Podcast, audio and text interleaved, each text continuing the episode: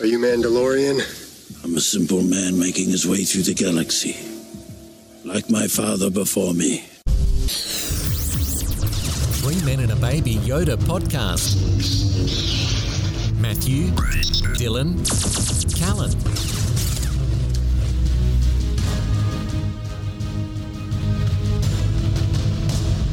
This is the way. This is the way. This is the way. Good evening, everybody, and welcome to episode 49 of the 3 Men and a Baby Yoda podcast.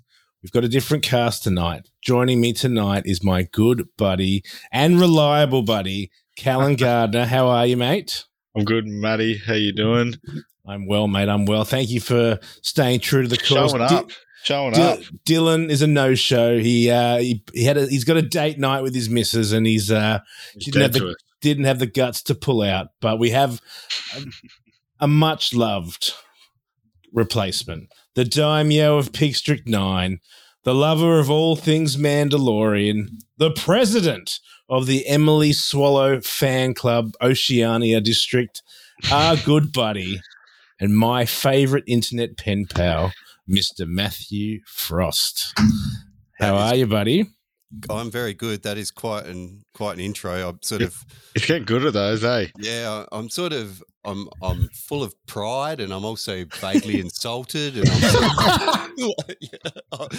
I'm all sorts of things. I'm feeling a lot of feelings. My wife asked me, "What are you doing 1 hour before the podcast?" It was pretty much come out with that. That's about it. That's the bulk of my work. The rest is just winging it. There's probably more drafts went into that than there is to the average Star Wars episode. So. Well, I was thinking this podcast could use a monster of the week story, but I am the monster of the week. Cal, mate, what's happening in your world, buddy? How you sitting at the halfway point of this Mandalorian season? Pretty good. It's been. I decided to throw a bit of a country music festival into the in between our last ep and this ep, and I'm still fucking recovering from that. That was 3 days of trying to run it back like a young kid, and I'm only 34, but it was tough. So I'm recovering from that still. That was a week ago, and now I'm cracking into a bit of Star Wars. I think it's midway through. I'm pretty happy with it with Mandalorian, but nothing. It doesn't have the vibes of a Luke excitement coming back just yet, but you know, I'm still think Thrawn's here. It'll come, so I'm enjoying it. Excellent, Matty. How about you? How are you? Does Bob Iger need to go into the rooms at halftime and give a rallying speech? Kathleen Kennedy. Oh, I think Bob and Kathy are drunk at the bar. They've given up. They've just given up. Cashed out of their multi, mate. Yeah. They had Andor and Kenobi on there, and they've just gone, oh, no. Where do you want me to start? Well, we'll go through episodes 1 to 4 because, you know, we have the luxury. This podcast we reviewed episode 1. How was episode 1 for you? I mean, I remember our text at about 11 p.m. on Wednesday night. All I got from Matt Frost, my wife's like, "Who's texting you so late?" "Oh, that's Frosty." Yeah, it just said, "That was pretty lame." Oh, it's been pretty kind. The apostate. The apostate, that's right. Space crocodiles. Yes, crocodiles. What else happened? Not much. Space whales. Oh, yeah. They look quite pretty. The green moss shaggy monster. Oh, yeah, Moss Nass. What was it? Moss Nass. Shit, it's coming back to me now. That was as bad as Star Wars has got, apart from probably Rise of Skywalker, I think. As a whole episode. Yeah.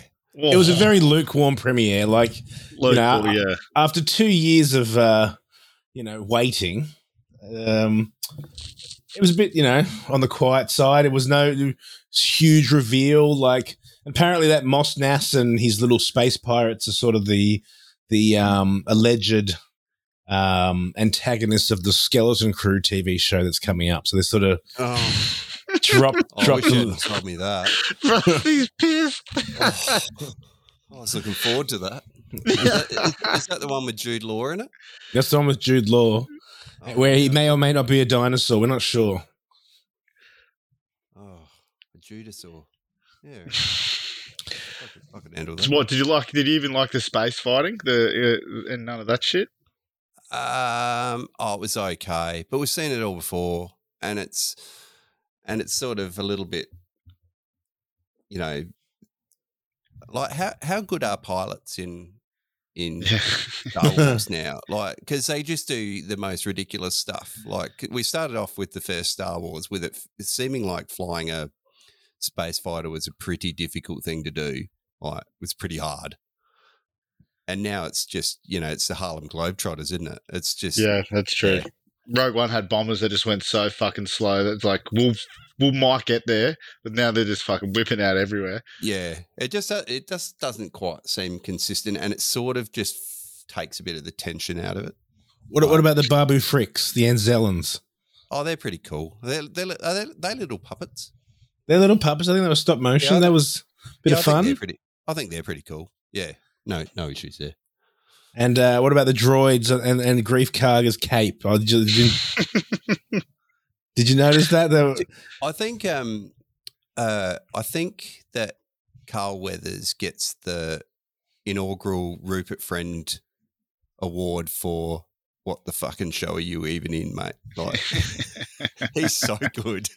He's just like, he's camped it up that far that it's just, it doesn't matter. You're just like, oh, this is fun. Go plays there.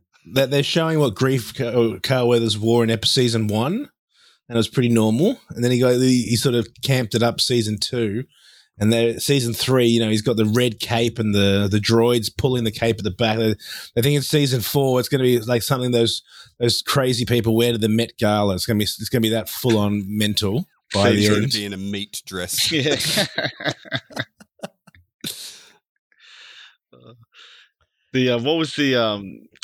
What did you think when you saw the droid coming back? The old IG-11. IG-11. Were you like, fuck? What the hell?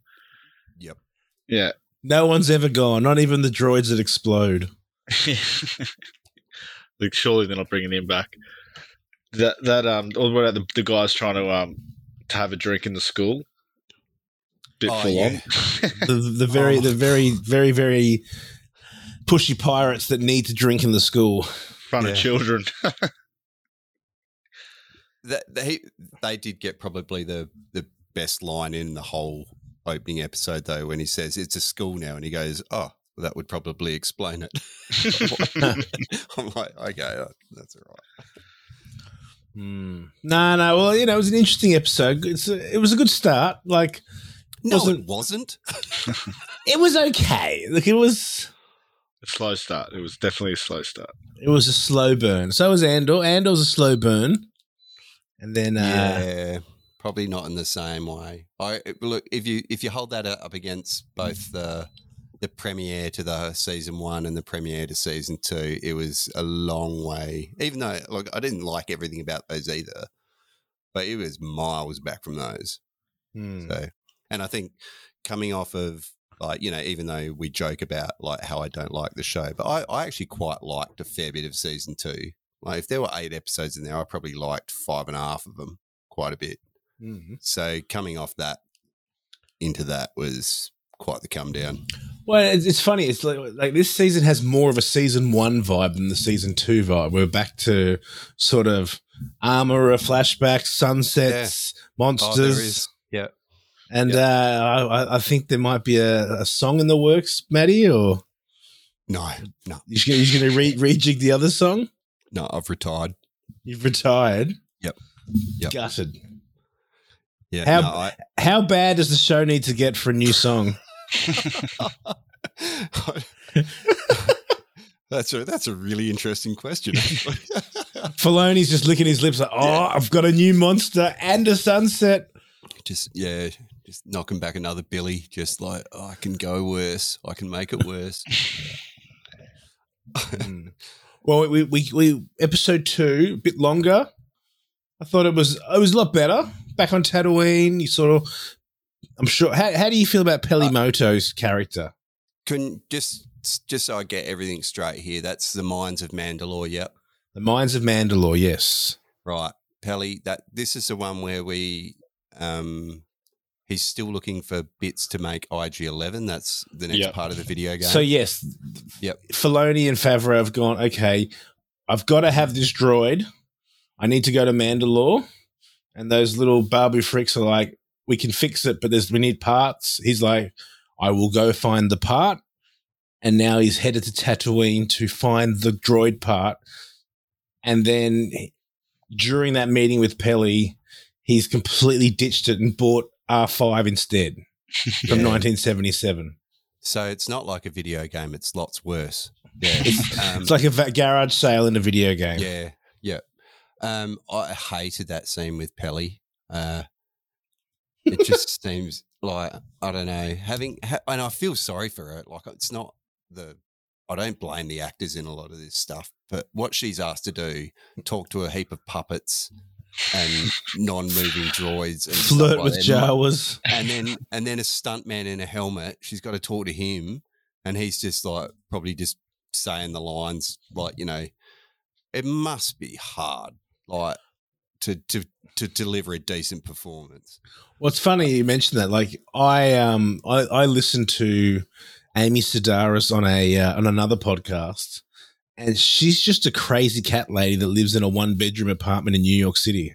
Oh, good on her. She's by the sounds of it doesn't sound like she gets out much either. Right. She just does her job and then goes back to her apartment and plays Scrabble and lives a pretty simple life. Right, right. No fella on the go. Oh, well, I thought it was funny the Jawas have just been made to be. They're just like they're always been made to be these big thieves that travel. You know, they're ripping places, but here they're just running a little bit of a what do you call it? A speeder bloody scam out the back of her fucking starport, and they're just running it. Like there's only a few of them. I just thought that was pretty funny, but it was like so fucking weird how she made up the language. Yeah, I thought that sort of general gist of what she was doing with the Jawas was fine. Like, yeah, I think that's pretty funny too. Yeah, like, yeah. It was the IG-11 shit. Just was like, why? Well, it's like it plays into it because if he'd taken IG-11, because apparently he needed him for spelunking. God, I can't believe that word made it into Star Wars. Yeah, no, I thought it should have just sat in Batman, and that would have been fine. Yep. All I thought about was Morgan Freeman saying spelunking. Yeah. But having R5 in the ship meant that if once Din was in trouble, the ship could fly itself to safety and get Din to be rescued. So, you know, some good foreshadowing there, but yeah, not enough. It makes you wonder how they assemble these fucking stories, doesn't it? Like, it's just. Do you think IG-11's going to come back? Oh, what the fuck's the point of talking about? What does he need him for? He needed him specifically to go to Mandalore to see if he could breathe on there. There's going to be a big fight. They're not just going to get to all Mandalore and be happy days. There's going to be a big battle, so he's probably going to come and fight the day. He's definitely coming back. They don't. Yeah. Nothing in these shows isn't set up like it's. Yeah. It's waste of probably 3/4 of 2 episodes. Yeah. Well, Jimmy Hebert from Scruffy thinks that IG-11 is going to come back and be the marshal of Nevarro. Yeah, of course. Why not? That's fine. Did you enjoy how they took care of the Cara June situation, Matty? You know what? Everyone laughs about it, but hey, they mentioned it. They went there over it in it. They went over it. Like it's believable. Like, yeah. If you can swallow all the other stuff that happens in the I was going to say it's probably more believable than some of the other stuff. Yeah. So yeah. Yeah. Fine. Yeah. Move along. I don't think they will, but I don't care if they recast that character. I couldn't care less. Like if they want to have the character, I didn't have any problem with her playing it. Like obviously I don't really like what she stands for, but I didn't mind the character. Like, so, I agree with that. Yeah. The so you get to like when he fucks off back to go to Mandalore, and he arrives in Mandalore. They're cracking and getting into the caves. Yeah, I fucking was there's one scene you fly in and he flies in and you see it all. Yeah. Fuck, that was a good look. That looked sick. I loved that. Yep, I'm right there with you. I thought Mandalore looked amazing from the flying in shots. When they landed, it felt a bit more like a Star Trek kind of 60s set. But you could tell the volume was in full force. The rocks are out, and then the overhead shot. It just it looked like you're on the plane looking out of the window, look at the city. But they did a good job of the underground. But that's the thing, Mandalore's an underground city because God knows why. I think it's just how the Mandalorians like to do things. Is it? I've not seen too much of the show, or is it kind of like a big crusted like a molten crusted formed over it with the bombing. I didn't really understand. They sort of done a dome and then went under because of the nature of the environment. Flashbacks to that. Yeah. Anyway, I thought that set looked great. I love seeing the jetpacks in just general use, like this. Like throw her on, and they just however they do it. I thought that was cool. And then the I'll tell you what, I fucking jumped out of my fucking seat when that Robo Spider jumped out. That was good. I scared the fuck out of me. I'm like, sure. I was even zoomed in a bit. I'm looking in with my head. I'm like, I wonder what's there. And then it jumped out. Fuck, it nearly squealed. Got me. That's one of the coolest creatures they've come up with, probably on a par with those white spiders, I think. Those Ralph Macquarie spiders. Yeah. You like it when Star Wars is weird, don't you, Matty? I do, yeah. And I thought that was really quite creepy and fun, that creature. The way it caught him and was going to drain him of his blood, I think it was all pretty good. It seems that Mando's always seems to be, I don't know what's the word, getting into trouble, needing to be rescued. Fuck all good senses, does he? He keeps slipping on banana peels and needing help. he did the old. He throws down the old the checks for temperature every now and again. But I'm like, mate, I could feel the fucking eerie scene in there. You got to know something's around. How did you find those sort of the Alamites, those weird creatures that were attacking them, those white sort of wampa-looking things? They kind of belonged on the Star Trek set a bit. Yeah. Yes, I thought they were very Star Trekky. Who the fuck made those up? Someone's like, let's pick the weirdest fucking thing we have that doesn't fit this area. They didn't even need them. I don't think they actually needed them there. No. They didn't need to fight anything. Really good point. Do you know what? If he just killed one weird creature on his way in, would have been fucking better. Fucking dog, like just a little fucking rat or something. Just instead of having like a choreographed fight thing. Those little dog things with eyes and stuff, I didn't mind them. But I was like, what the fuck are these people doing? Because then Bo-Katan goes through the exact same shit when she comes in, and that's what makes it feel like a video game. It's like, now she's got to go through the level bit with the fucking things that jump out. Like, she did kick some fucking ass with that saber, though. That was sick. Oh, yeah. Yeah, that when she gets to him and that was a cool fight scene. That was cool, yeah. There's something that happens in this section of this show that is a bit of what I think is one of the major problems with the show is that when Din's hanging around, now that they've gone back to Din wanting to be this full, now let me get this right, child of the watch. Yeah, is that what they're called? Yep. Back to his cult. Yeah, back to his cult with him having his helmet on and stuff like that. There's long periods of time where it's just him and the puppet floating along and he's talking to the puppet and there's just no way to get really engaged with it because it's just line readings. It's just a stuntman or another place actor walking along. And the way they storyboard these shows, like there's no blocking or – you know what I mean? It very much just seems like something static on a set with a helmet talking to a puppet. The and walking Wikipedia.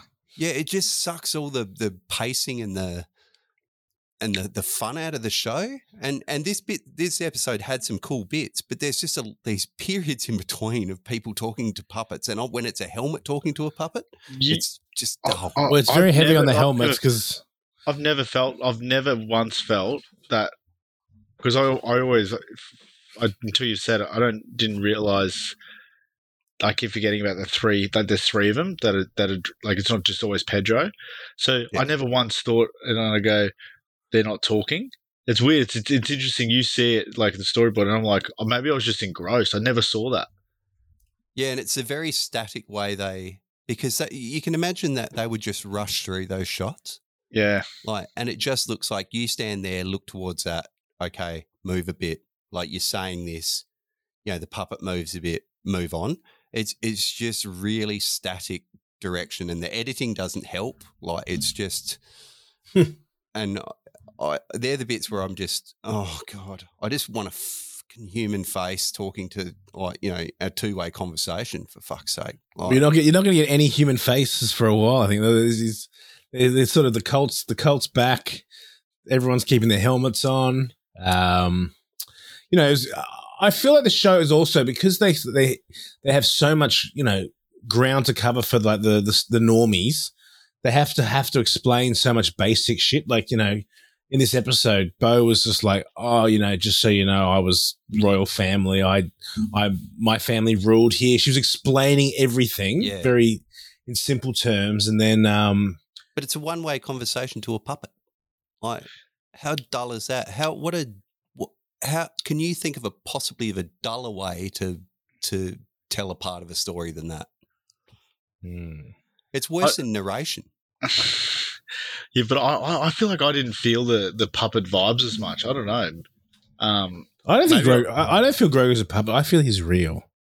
Oh, buddy, especially when he jumps out of the starfighter, because that looks super real.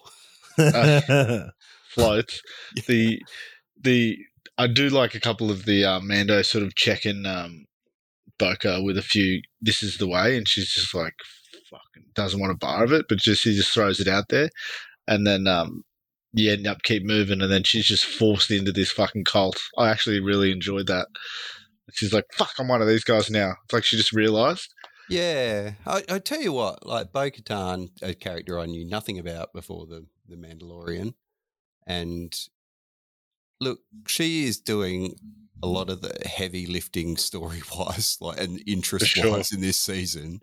And look, Katie Sackhoff is not... Like, she's never going to win an Academy Award or anything, but she's carrying a big heavy load too, and doing a pretty good job as well. At least at trying to keep you interested, because I don't know, like, my God, Din is so boring in this season so far. He's just dull as dishwater, and she's basically been the only interesting thing.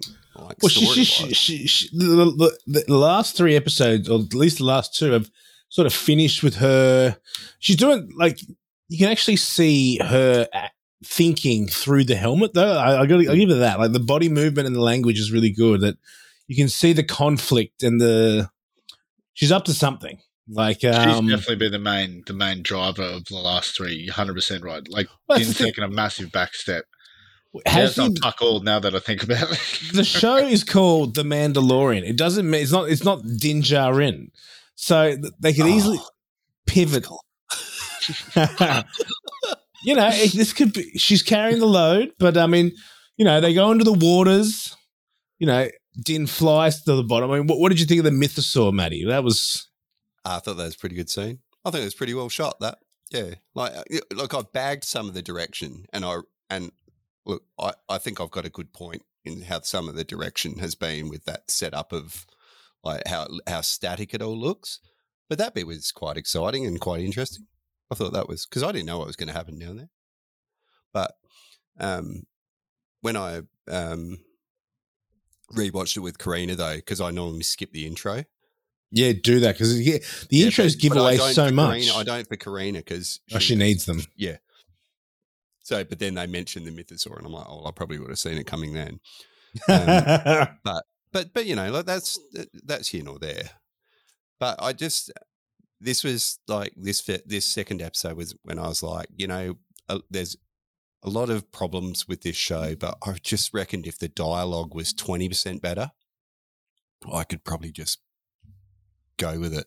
But because everything, do you reckon they'll pull the helmets off? That'll fucking help $1 million if it's a helmet, won't it? Yeah. Oh, I would. You know, look. You know how I bagged the armor, and I do reckon it's a pretty crappy character. But that Emily Swallow, now that you've told me so many times, Mole, that I now know her name. It's not her fault. It's like she's got a tough gig. She's the songs of eons past. Oh, you know, having to say all that. Well, luckily, like, you can't see her face, because how you'd not be trying to fucking not to smile with half the shit she has to say. So, do you think she's in the mic just like looking at the sky with a cigarette, just rolling her eyes?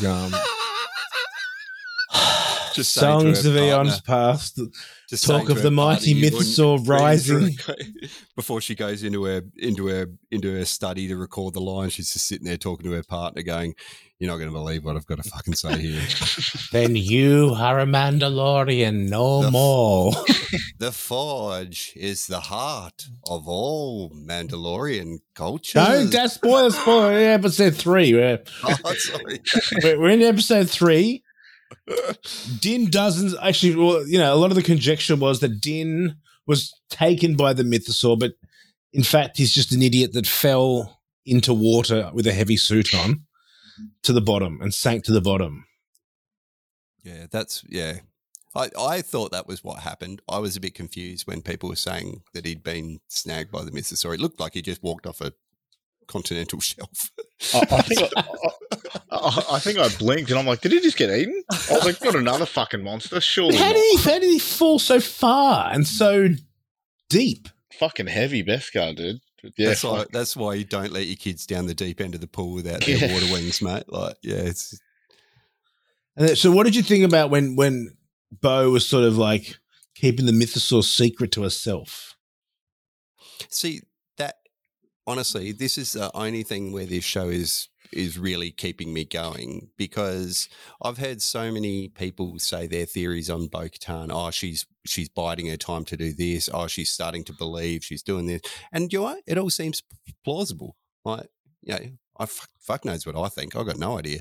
But, you know, it's interesting. She's playing it well enough, and it's, if any of their writing is to be commended, that, which not a lot of it should be, but that bit is that you don't know what she's going to do. Well, maybe some people do that have followed all the other material, but to me, it's hard to tell what she wants. Like, you know, and it's pretty, I think that she doesn't know, that she's confused. She's had her home bombed. She's lost all her people. She had the chance to take the Darksaber, but she didn't. She gave it back. When did she give it back? Well, she fought with it and then gave it back to Din. No, she lost it to Moff Gideon. No, yeah. down at underneath. Are you talking about? She fought with it on the episode, but it wasn't hers to fight with. That was sort of like a save yourself moment. She didn't win it in combat. Well, he lost it in combat. Yeah, but no, that's she picked it up. But surely that's a loose ball get. that's +1 Supercoach point. Yeah. There was conjecture that, you know, Din lost it to the insect and then she got it back off the insect. So technically she is now the ruler of the Darksaber. I don't know. Like, they're sort of just. But vibe-wise, if you don't buy into all that nonsense, because it is nonsense, Mandalorian culture is fucking boring as batshit. If you don't go into all that, it's interesting because you don't know. Like, you could say, like, they actually showed in a scene her giving it back, which, you know, and then when he met her, she was like, you know, if you wave that, you know, that sword about, they'll follow you anywhere. And she looks jaded. She looks like she doesn't believe this shit anymore. She looks like she is open to other stuff. Well, at least you can, if you're desperate for a storyline and desperate for somebody without their helmet on, I was willing to believe anything she fucking said. So, you know, it was interesting. I think she's going to be a real big part of this, wherever this goes with. I think it's going to be in conjunction with with Din, not against him. She'll definitely get that saber back. I think she's definitely going to be probably the big, you know, winner overall, and they're probably going to fuck up Gideon or Thrawn or someone, and hopefully, like, you know, they give her enough character moments without her helmet, and that, you know, that we can see that she's a changed person for whatever happens to her, for good or bad. You know, like, I think she's cooking up something. I think she's gonna. You reckon? Oh yeah, she's power hungry. She wants the Darksaber. the Mythosaur might be, you know, Mythosaur might trump Darksaber, and then, you know, we'll see. But I've got to say that the TIE Interceptors attack on her homeland and the TIE bombers, that was a pretty awesome scene. And, I mean, I know it's been done before, but it was pretty awesome to see. But I really liked that scene, and it looked fantastic. It sounded good as well. If you turn it up on full volume. Yeah, it sounded good. Love a good TIE Interceptor, love a TIE bomber. But why did Din and her both have to pull special moves in their ships to finish them off? This is where I was going back before, Cal, about pilots. Just like, how good are pilots in this thing? Like, it's just got to the point where, what the hell does Bo-Katan do? She changes the shape of her ship and it sort of flips itself around like a bird, and that little drift thing she did. Like, at least when you it just becomes hard, and it's been this whole since Disney bought it, because and bring it into a new generation. But even the prequels weren't like this. There was a little bit more tension in the space battles. But you remember in Force Awakens when Poe Dameron comes on the scene and just shoots about 15 TIE fighters. And it was 12. It was 12, wasn't it? Yeah, and Finn's going, now that's a pilot down the thing. And I'm just like, what? Numbers don't matter. Never tell me the odds. But, yeah, and then, you know, the next film, like you said, Kay, you've got these slow bombers that are just like, putting along with the fucking with a single propeller at the back, just like yeah. It's now that you mention it, they are. I don't mind if it makes sense that Din can fucking throw some moves, but Also, he's been driving a space panel van for the last. No, it's a fucking fast panel van, but the. I straight away saw the Interceptors, and I was like, when they said they said something like, "I can't be a warlord; it's got to be someone bigger or something." And I was like, "Fucking Thrawn, here he comes." So how do you feel about the big blue guy, Matty? So I read the original Thrawn trilogy. Mm-hmm. So I actually liked those quite a bit. But I was 20 years old, so that's fair enough to probably like those. But I haven't read seen any of the new canon stuff with him. But. That's okay. He's just as awesome back then as he is now. So. Oh, and there was another two books of him, part of the old stuff. Heir to the Empire or whatever it was. Yeah, yeah. So there were those three, and there was... I can't remember what they were called now, but it's the one where Luke gets married finally. To Mara Jade. Yeah, yep. Yeah. Yep. Good old EU. Yeah, but I read them too, and I thought they were pretty good too. Yeah, but I don't know. Those are in the hungry years where we had no Star Wars, but now you just got, indeed. you know, content upon content, Bad Batch, Andor, Obi-Wan, you know, just... The fat of the land. The revolving door just never ends, mate. Like, go, Matty. So how did you feel? I mean, this episode 3. If you heard Catherine Neen, she's very happy. She feels that this episode has Andor vibes, where we go on the mission with the space doctor. And, go to the TED Talk in Coruscant. Am I missing something? What the fuck was the point of these scenes? Am I missing something? I'm like great. It looked, I was very Andor-esque, but I'm like, what the fuck is going on? Oh, it was Andor if your parents say we've got Andor at home. it was just, I just don't know the point of, am I missing what the point of him even being there is? Well, I mean, Pershing, it's been about Pershing since, you know, episode 1. Like, he's been there. Like, they did nothing. I think... I think the shorthand version of it, Cal, this is what I got to, because it is a pretty long-winded episode. But Pershing was the mad scientist guy for Moff Gideon, and they're trying to rehabilitate him. but that girl was a double agent of Moff Gideon. She's loyal to him and she needed to get rid of him. Could have been done in two scenes, I reckon. Yeah, I didn't mind the detour and I didn't mind seeing people without helmets. I was quite glad. Coruscant was sick. Yeah, it looked fucking awesome. But it had those same problems with the – I don't know if I've got the proper term right, but the blocking, like, you know, and the editing. I think it was still terrible. The dialogue is still really ropey. But Space ice creams? Yeah, but I think those two actors did their best with what they got given. I just thought it was just so far off the – You could halve it. Yeah, off the track we wanted to stay on. And I was like, okay, cool. Like, I love all the random Star Wars shit. I don't mind seeing it, but I'm like, put it in a fucking extra thing and I would have watched it. Yeah. But I just It was like a short film inside of an episode. It was really odd. Weird. It was like fucking nonstop. It was it had to be 3/4 of the whole episode. And them trying for those real. This is another thing. Like, this is all written by one person at this point. Like, Favreau's the writer on all of this. Like, there's other directors.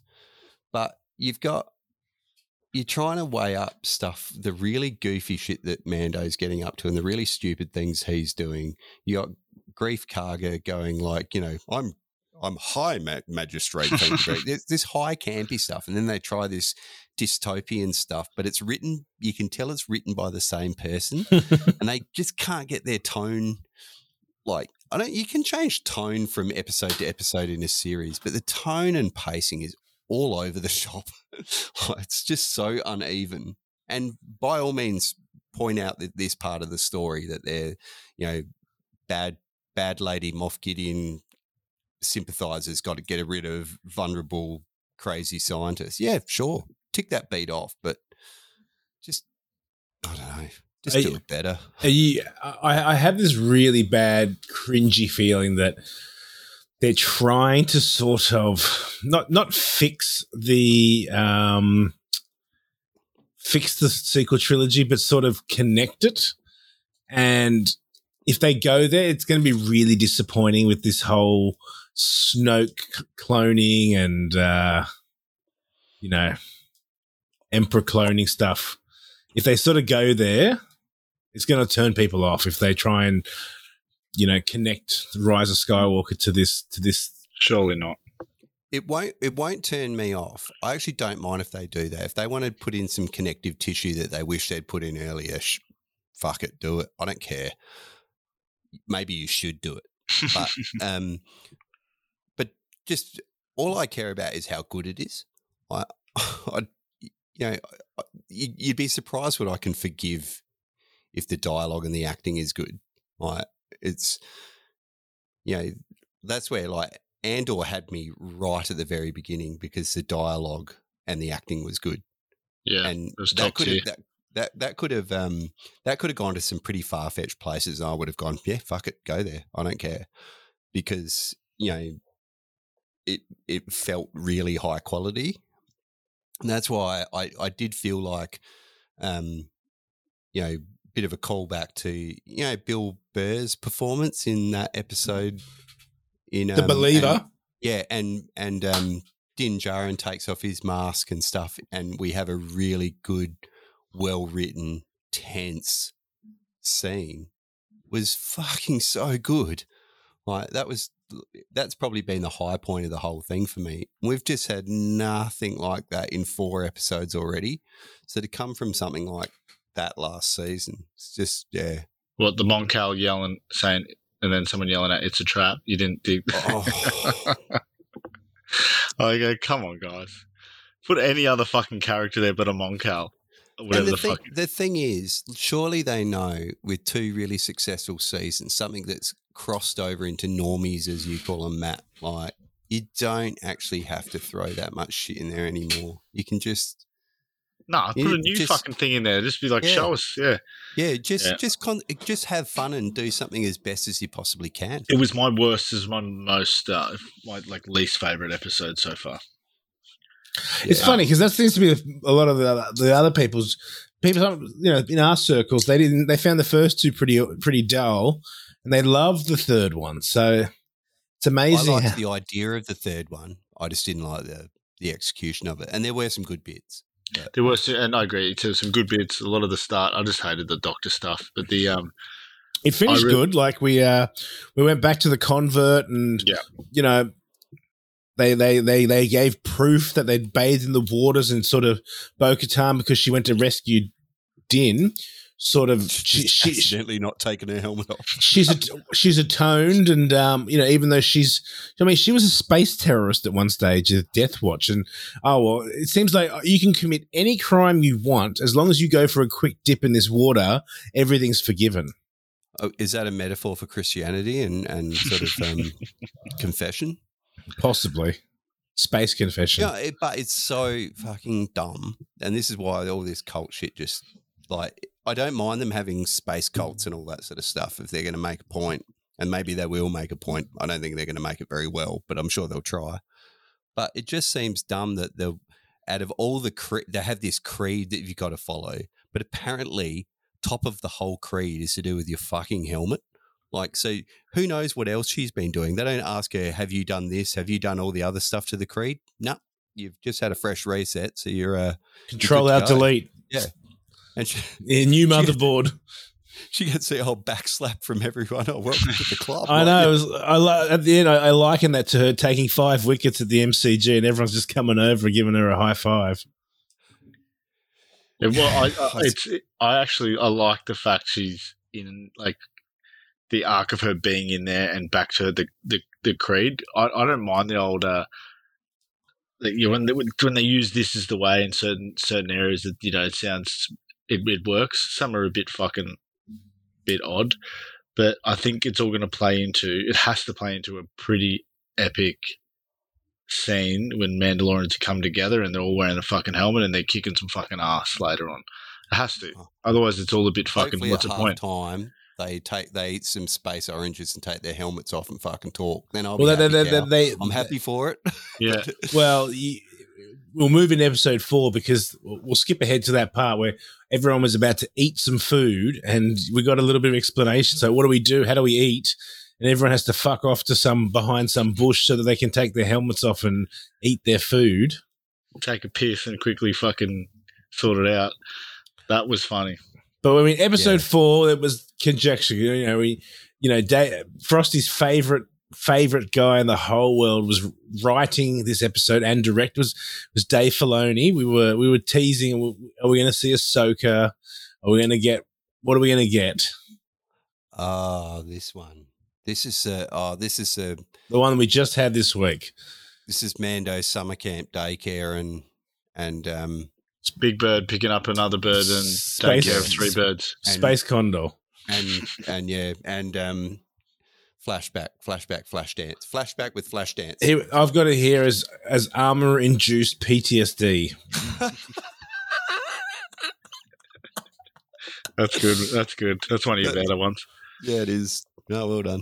But they did a good job because, I mean, you know, and this is, I mean, I know I can just feel the cringe coming from, because I was watching it and like, you know, the armor's got a key scene. She starts hitting the metal and it's like, this is just like season 1. Yeah, we all know where it's going. And it's going, okay, I'm going to make something for you. And during this flashback, you're going to have a flashback. And then we went back to Coruscant, and that was cool because I mean, this is the question that's been on everyone's lip, and Thank God it's not Mace Windu because that would just be. How would that worked? Well, Cal. He's dead. Cal, no, he doesn't because Cal doesn't think he's dead because you haven't seen him being scraped off the floor of the Coruscant street. Oh God! Cal thinks he's coming back. Other things have happened. Cal, I'll be like the. No, I'm saying brother. I would enjoy if he comes back. I'll be the big brother in The Simpsons. No, he's not coming back. I don't know. It would just be funny to me because it would annoy so many people, but it would just see the purple lightsaber and it would be funny. But when he popped up on the screen, old Armin, it was fucking epic with the old double sabes. I thought that was pretty cool. It was a sick fight scene to see lightsabers that actually looked like he was fighting properly. But did he wield it well? I wasn't that convinced. I thought he did. No, I wasn't that Mate, there's a nickname I read somewhere. The Sabered Hand or Sabered Beast or whatever they fucking call him. And I don't know, I thought he did it well. I was happy to see Armored, put a good performance in, and he's getting the love of Star Wars now. I mean, there's so many people get the hate and then sort of just go underwater for 20 years, and now it's nice. It was a good touch. I'm glad they did do the Grogu, how we ended up there at some stage, because if you get too much further on, it's like, when are you going to fucking figure it out? Well, we haven't been given all of it either. I mean, Maddie's got another flashback to look for when she makes him some socks or something.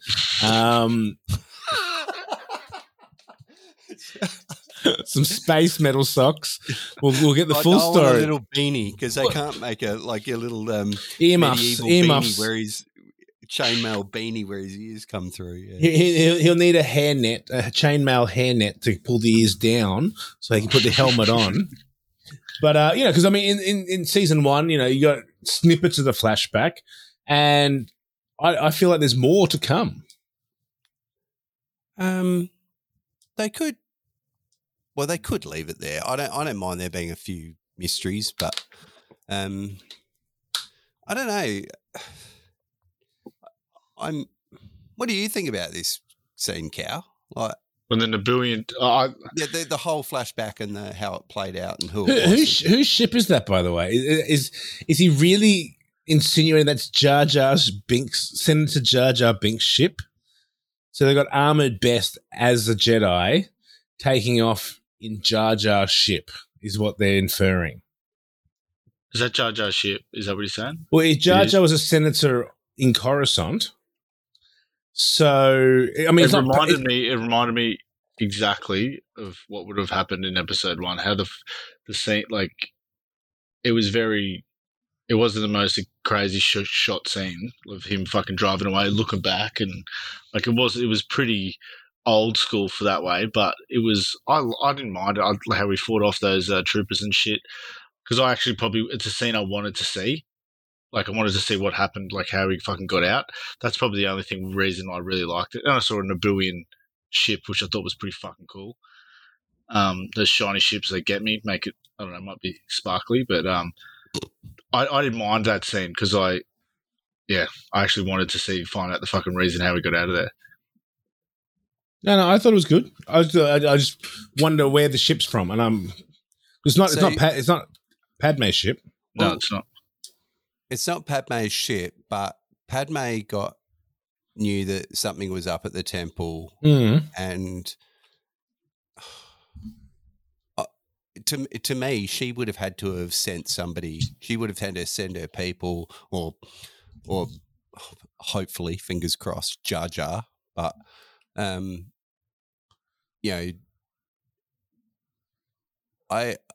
I hope it's at least somehow related to Padme, like, because it's nice to think that, to me, that's in line with her character. Like, send to tell her people to go help who you can, like, go talk to. That's not a bad link, hey. That'd be a cool. Yeah, link. go talk to. Go ring the Deputy Prime Minister Callan Beck or whatever his name is, and see if you can do anything to help him. Right, that would seem that would make sense to me, right, and be in line with everyone's character. Mm. I thought the scene was okay. I thought the special effects were a bit ropey, and it just did seem like they really wanted to hone in that it was Ahmed Best. I think, that whole scene we got a lot of shots of his face. Yeah, than would have normally been in a scene like that. He has deserved his moment in the sun, but part of me just wished that it was actually Jar Jar that was helping. Honestly, because Misa back, Misa help you, Grogu. That would have been, or maybe, funny. and I know it would have been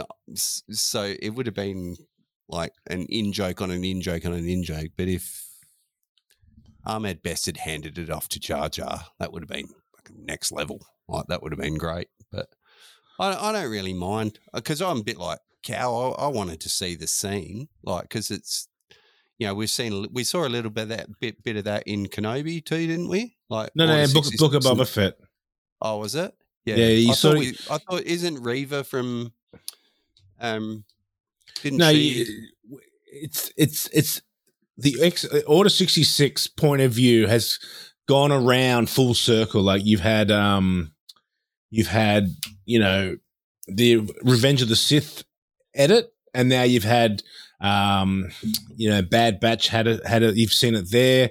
You've seen from Reva's point of view Order 66 occur from the top level, and then in the Book of Boba Fett you sort of got Grogu getting like a 10-second flashback to that day as well. So they've really come around and they've shown Order 66 from so many different points of view now. I don't know if we really need to see any more about him. I was trying to say the same thing. But it is probably one of the most defining moments of Star Wars. So, I'm happy. Like a lot of this stuff, I'm happy with the story beats. I don't know. It could have probably been done a bit better, but. I want to see the janitor cleaning up all the dead bodies and just sort of just mopping up robes. Yeah, exactly. Like put that in the lightsaber bin and then the robe bin and then just. Oh, God, it's sounding like another purge that's in real life. It's not really good, but yeah. True that.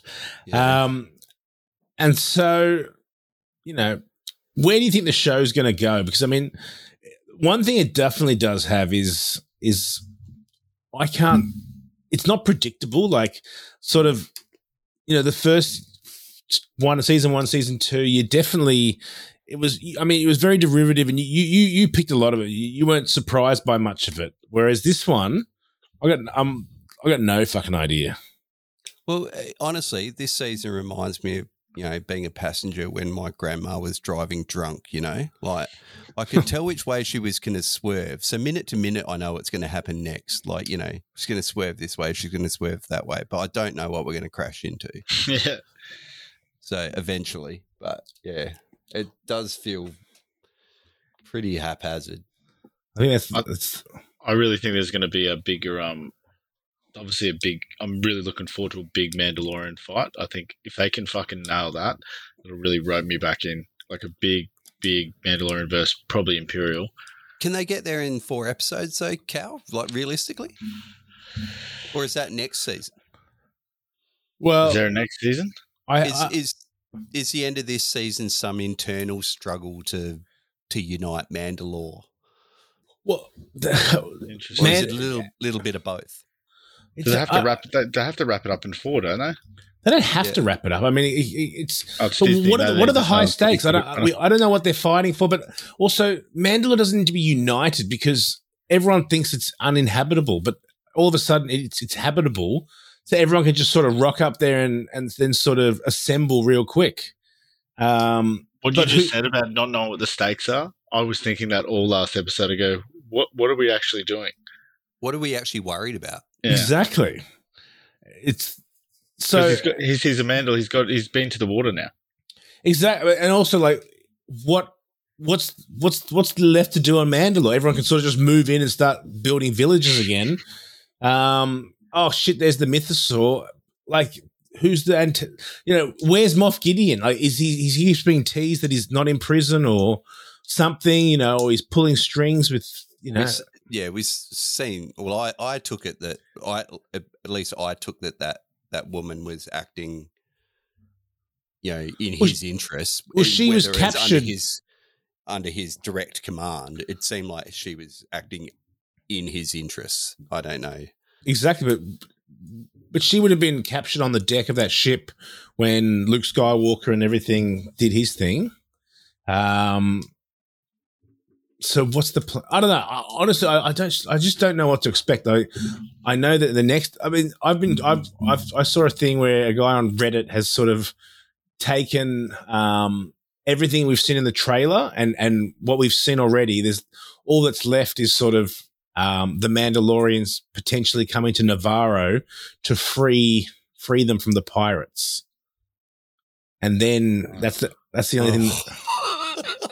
That'll annoy me. The Mandos are going to unite to free Nevarro, they reckon. Yeah, but why? Like, haven't we already freed Nevarro? I know, but the Moss Nass got angry and has taken out Nevarro. I don't know. That's what there is a. I remember from the trailer. There's those Nikto pirates get absolutely smashed. So it's definitely a possibility we go back to Nevarro. Oh, that would suck. Apparently, the next episode is 41 minutes. That's all I've got. I really hope they don't go back to Nevarro. I just think we've been there. It's been great. Anyway, you fucking took vibe for me. It's not you, Nevarro. It's me. Yeah. Time to move on. It does make a little bit of sense why they fucking were there at the start, but it just seems if that's what they do, and then they tease that Moff Gideon is back, this show is just shooting itself in the foot about being interesting at all. Because I just don't know where they would go from that. Like, yes, great, help out Nevarro, but where are you going from there? That's why I'm like, what is the end goal here? I just don't know. It feels like they wrote two pretty good seasons because they didn't know how it was going to go. It feels like Luke Skywalker was definitely an end point, and now they've decided to go on indefinitely, that they've just hit the stretch button and everything is stretched and thinly written. Yeah.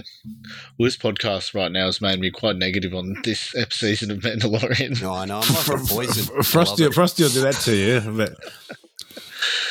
But. No, I just – it's – I'm still hopeful, but I just – the angle of where they're going with it, I'm still a little bit confused.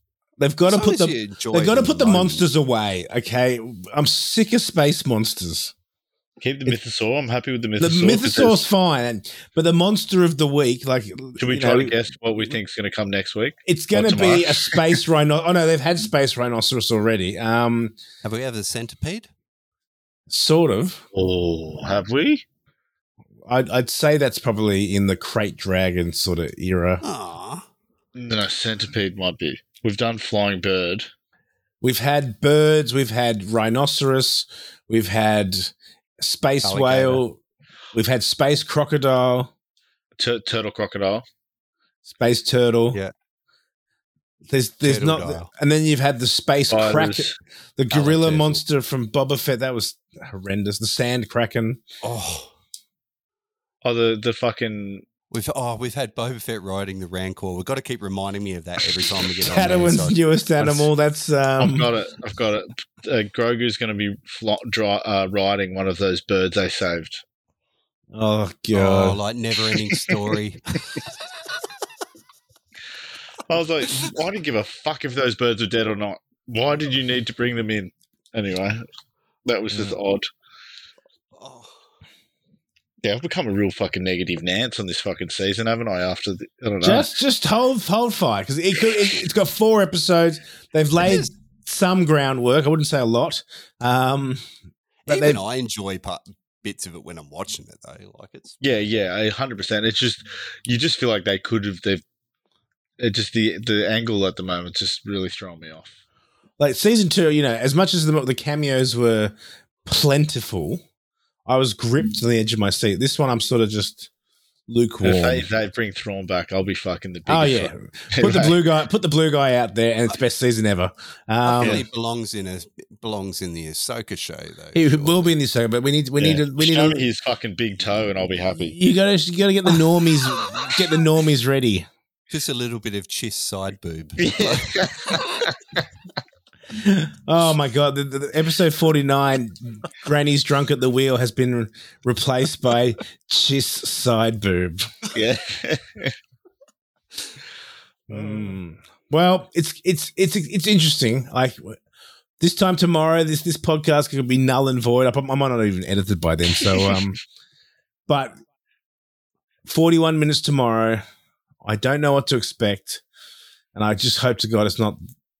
Mandalorians on Nevarro liberating from monsters.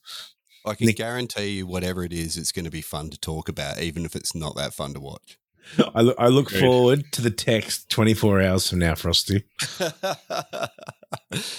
I have been watching it on time this year. I know you are. It's normally, it used to be like, you know, 2:00 the next day, but yeah. I'm getting texts around 11, sometimes even 9. Yeah, I've been trying to watch it when the kids go to bed, or yeah, sometimes I've actually watched it a bit earlier. Well, it comes out at 6:52, just 8 minutes before 7:00, and then once we hit daylight saving, it'll be 5:52. So, Bad Batch finale comes out tomorrow too. So. Just in case you're... Oh, yeah, I'll just catch up on the previous 15 episodes. First, 14. It's not as hard as many as you think. Yeah, okay, all right. I'll get to bed a little bit earlier than what I thought then, yeah. It's only 280 minutes if you... Top tier stuff or Bad Batch. It's better than you think.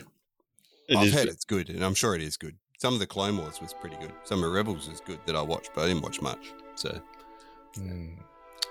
Anyway, Matty, it's been a pleasure having you. I feel you've bummed Dylan, you've bummed Callan out, but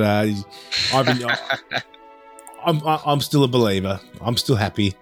There's still, we'll see. We'll see. In 4 weeks from now, this could be a very, very dismal place, or it could be a happy place, a blue place. We'll see. We'll see. At the end of the day, we've still got Star Wars, so it's all right. It's not too bad. And we've got Skeleton Crew to look forward to, and Ahsoka with Moss Nass. Yeah. And the pirates.